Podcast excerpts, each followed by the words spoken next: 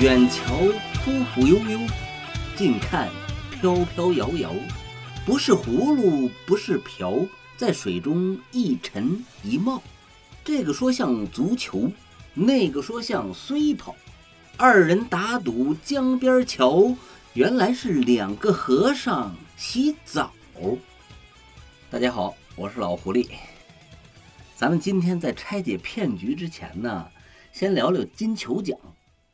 你这个球迷呀，都关心十一月二十九号，今年的足坛最高荣誉金球奖究竟会颁给谁？两个月以前，这事儿就吵得沸沸扬扬。归根到底就是两种可能啊，一种是梅西及其七龙珠前无古人，估计啊也后无来者，第七次捧起金球奖。另外一种可能呢，就是。大爆冷门，花落庞家。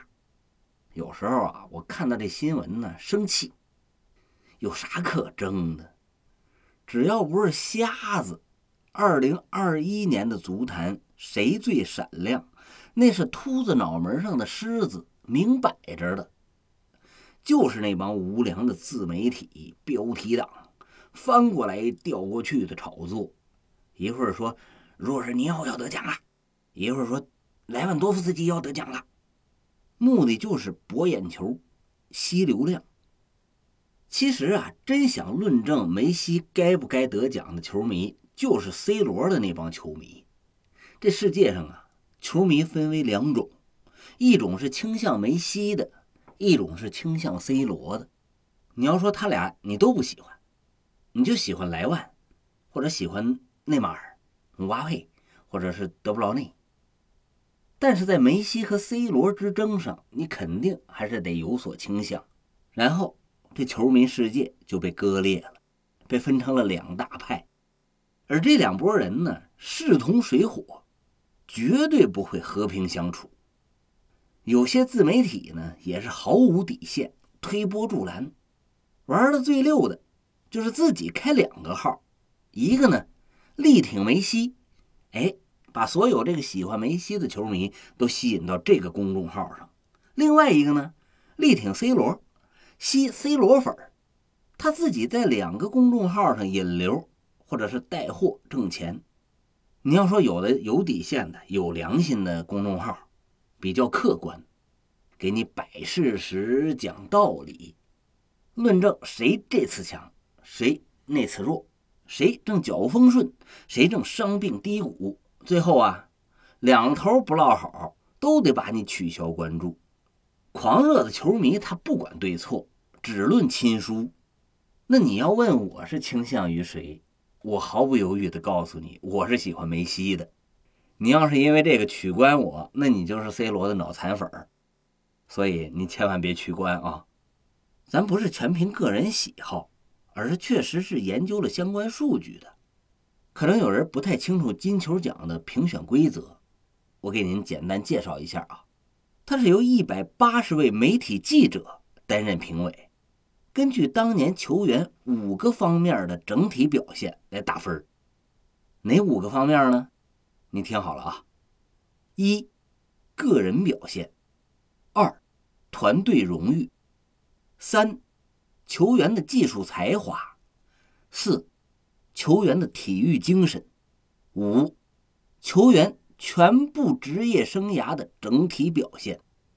每个评委选出自己认为最强的五名球员，综合给他们打分排在第一名的，哎，得六分；第二名的四分；第三名三分；第四名两分；第五名一分。一百八十个评委的选票递上去，一累加。总分最高的球员获得金球奖。这个总分呢，二十九号才公布。咱们来看看其他两个具体数据啊。第一个数据，中国唯一有金球奖投票权的骆明，他给出了一个更直观的金球奖评选公式：国内赛事呢二十五分，欧战三十五分，国家队大赛四十分。根据这个公式计算下来。梅西的最终得分是九十二分，遥遥领先于其他候选人员。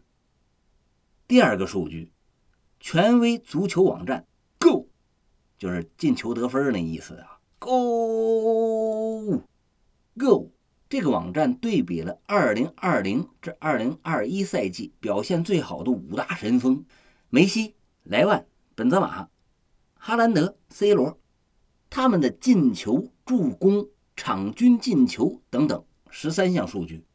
这里边呢，梅西有九项数据是压盖群雄。您听听啊。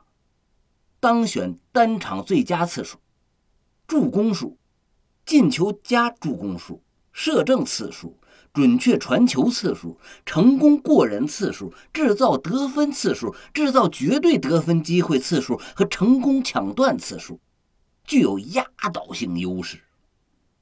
呃，咱们再无聊点啊，单独对比一下 C 罗、梅西十三项数据里边十一项占优。而 C 罗领先梅西的两项是啥呢？一个是出场次数，三十九比三十八多了一场，这个有点呵呵啊。另外一项啊更搞笑了，浪费绝佳进球机会的次数，梅西进球三十四个，浪费了绝佳机会九次，也就是说他抓住了百分之七十的进球机会。C 罗呢？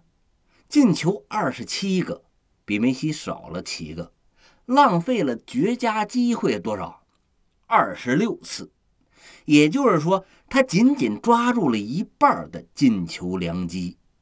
这可不能说同伴不给力啊，不给你传好球，给你创造出五十三次机会，你就进了一半。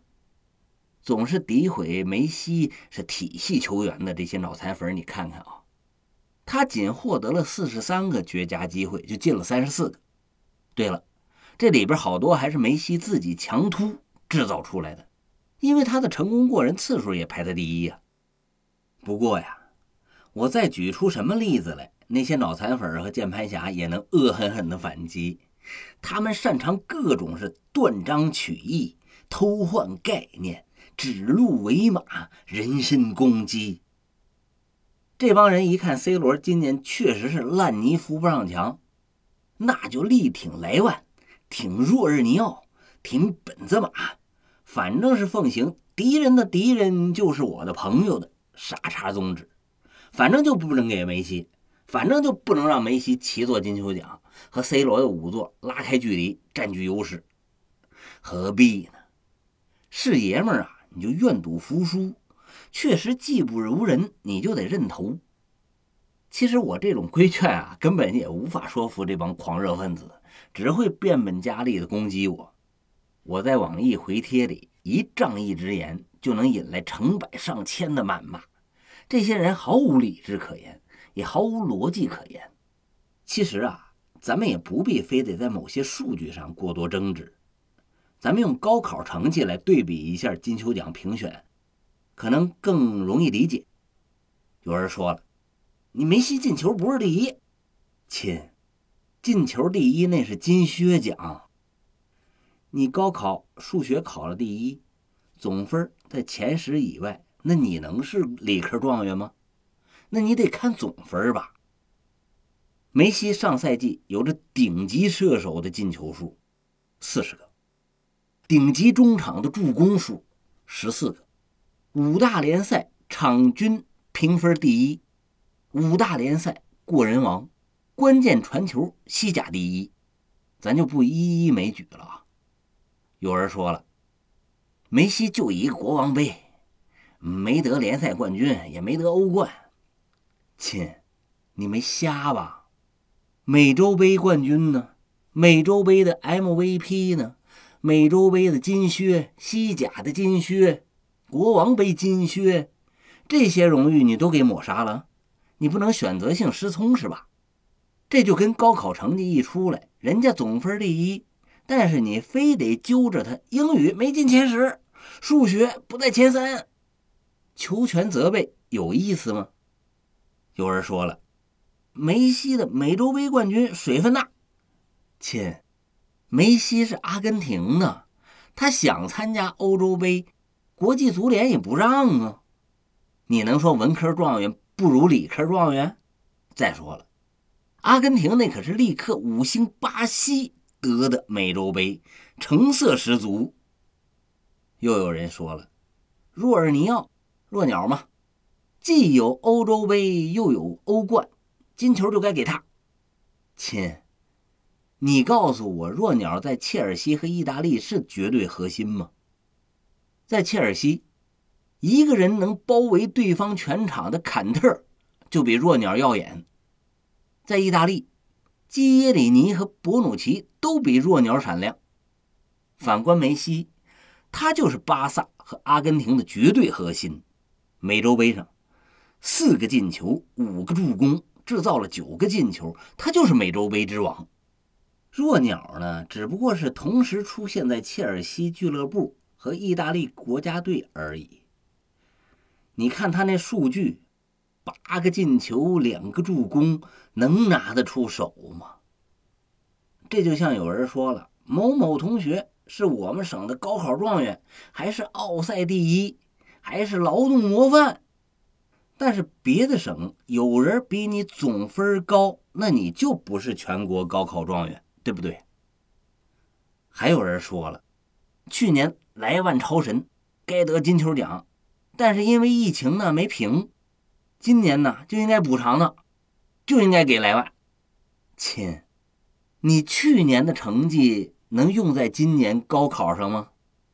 谁要是考虑同情因素，只能说他不懂逻辑，不懂规则。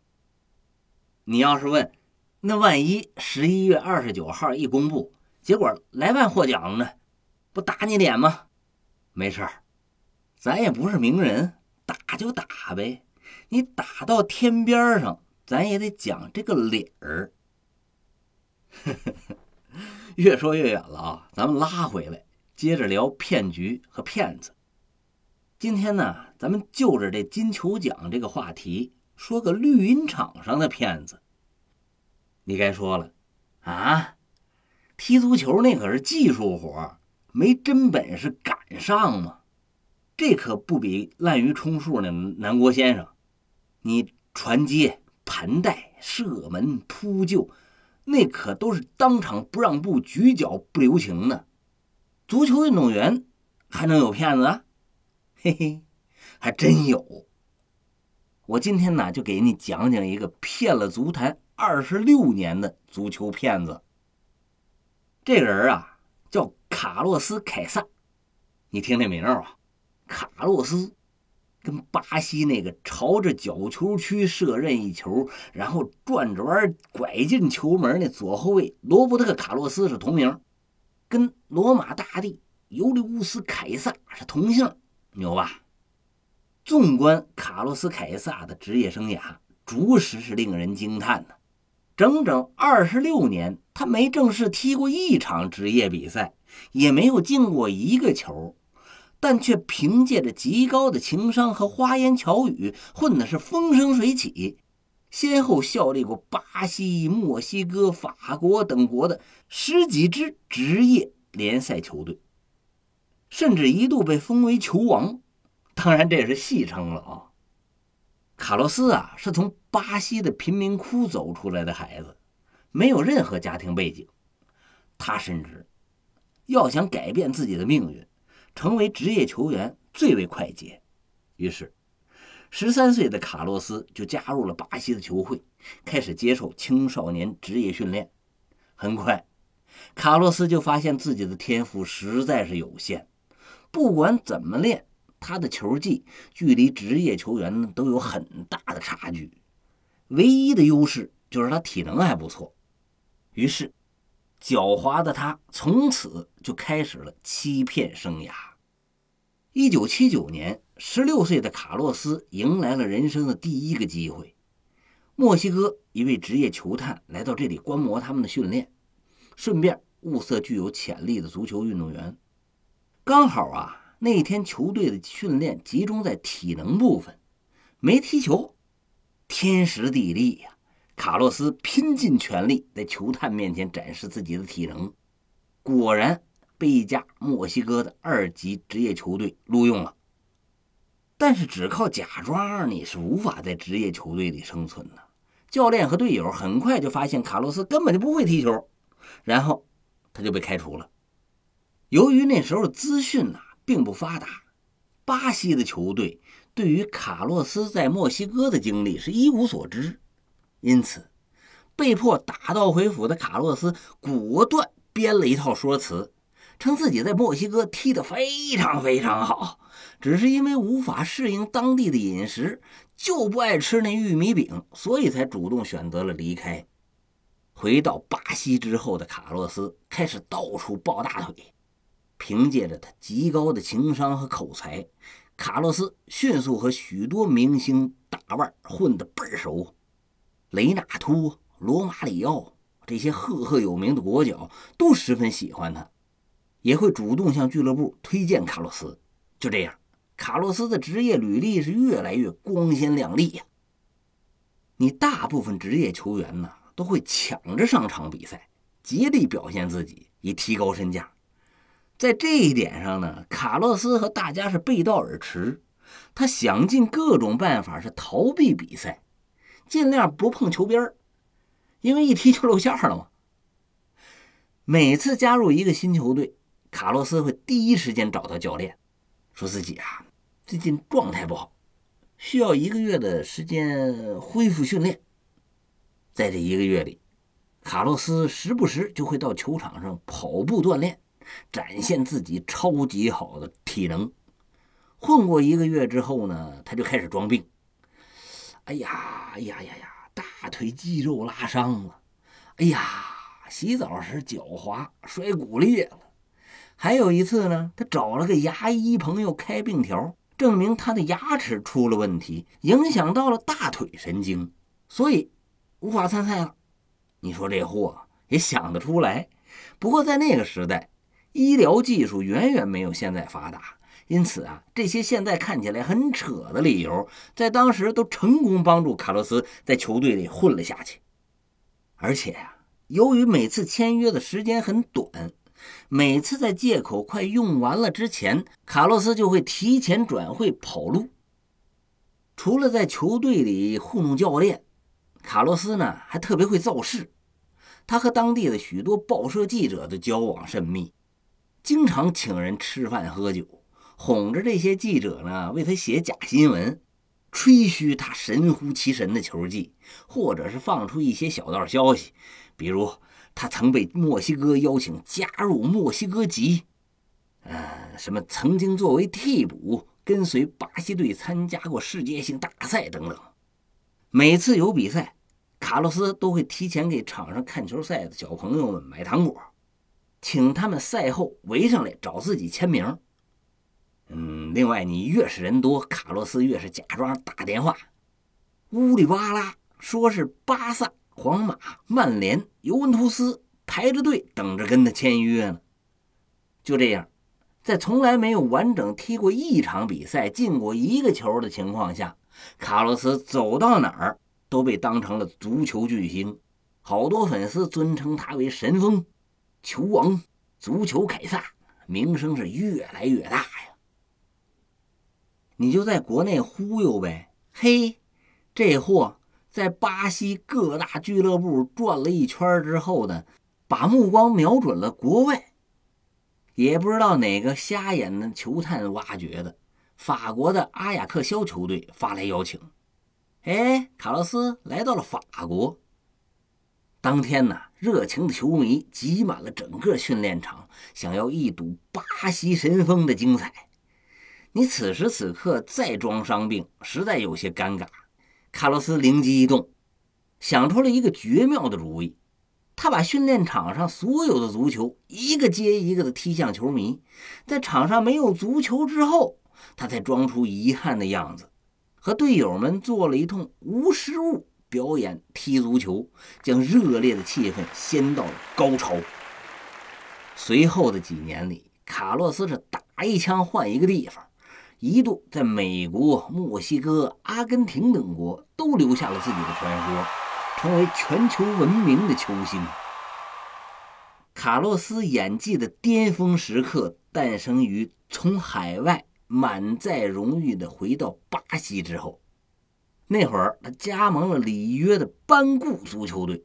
这个班固啊，是当地最有价值的球队之一。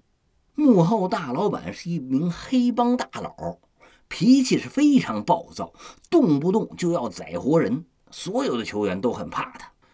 但是这卡洛斯呢，却一直努力的接近并讨好他，跟他相处的还十分和谐。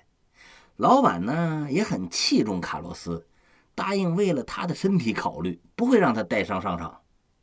可是有一次比赛呢，邦固足球队一球落后。被对方球迷不停的嘲弄，老板是恼羞成怒，指示教练让卡洛斯上场扭转乾坤去。卡洛斯跟替换下场的那球员击完掌，蹭到场内的时候啊，腿都软了。眼看骗局要被拆穿，这咋办呢？嘿，这哥们儿啊！突然跑到场边，跟对方的球迷对骂起来，接着动手开始打架，导致这个裁判呢直接出红牌，把他罚下去了。老板暴跳如雷，质问卡洛斯：“你傻叉吗你？”卡洛斯呢面不改色心不跳，说他听到对方球迷在骂老板是个地痞无赖土包子，顿时义愤填膺，按压不住。这才怒骂对手，并出手教训，然后声泪俱下的说道：“上帝给了我一个父亲，但是他已经去世。现在，上帝又给我一个父亲，那就是您。我不能容忍任何人侮辱您。”老板听完这段话，不仅怒气全消，还跟卡洛斯又续约了半年。你说你服不服啊？就这样。卡洛斯的职业生涯整整维持了二十六年，在超过二十支职业球队里待过，直到四十一岁的时候，才因为眼睛出了毛病而退役了，转行成为一名女性塑身教练。在健身行业呀，他依然是做的风生水起，每个客户都喜欢他，邻居呢也都喜欢他，常邀请他一起喝酒。而他过去的这些光辉事迹呢？也是在四年前，他亲自对媒体讲述以后，才得以公之于众的。因为太过离奇了，生性开朗的巴西民众啊，不但没有谴责他，还热情地把他叫做“巴西阿甘”。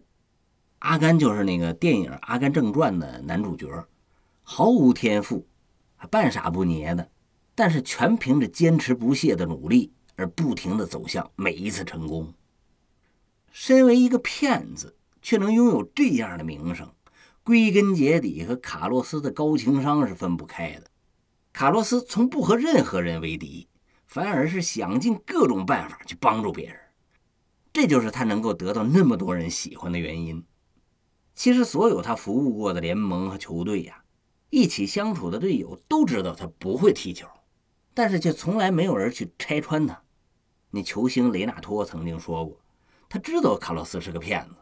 却很乐意帮他拿到职业合同，因为他太好玩了。卡洛斯自己也曾经说过：“我并不想踢职业足球，我只是享受，我喜欢去经历。”好了，真球王梅西和假球王卡洛斯的故事呢，咱们今天就讲到这儿。听着好呢，请您点击右上角帮我转发一下；听着不好呢，请您在评论区留言指教。您要是有感想呢，也请留言交流。我是老狐狸，咱们下次再见。